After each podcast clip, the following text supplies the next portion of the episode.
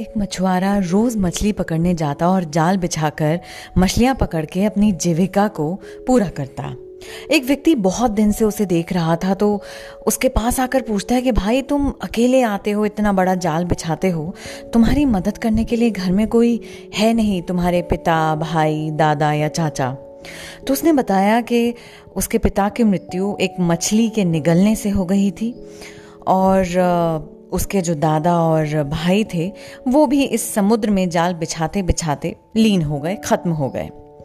उस व्यक्ति ने कहा कि तुम रोज यहाँ आते हो, जाल बिछाते हो, बावजूद इसके कि तुम्हारा पूरा परिवार इस समुद्र से ही खत्म हुआ, तुम्हें डर नहीं लगता है मौत का? तो उसने यही कहा कि मौत का भय उसे होता है, जो ये सोच लेता है कि उसका डर, उसकी कमज़ोरी है। तुम्हारे दादा, पिता, चाचा कोई यहाँ नहीं आए, लेकिन इनमें से कोई ना कोई कभी ना कभी मौत को प्राप्त हुआ ही होगा।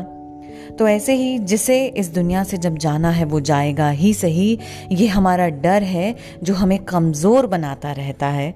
तो बजाय इसके कि चाहे वो मौत का डर हो या किसी और बात का, हम उसे अपनी ताकत बना लें तो वो हमें जीत दिला कर रहता है।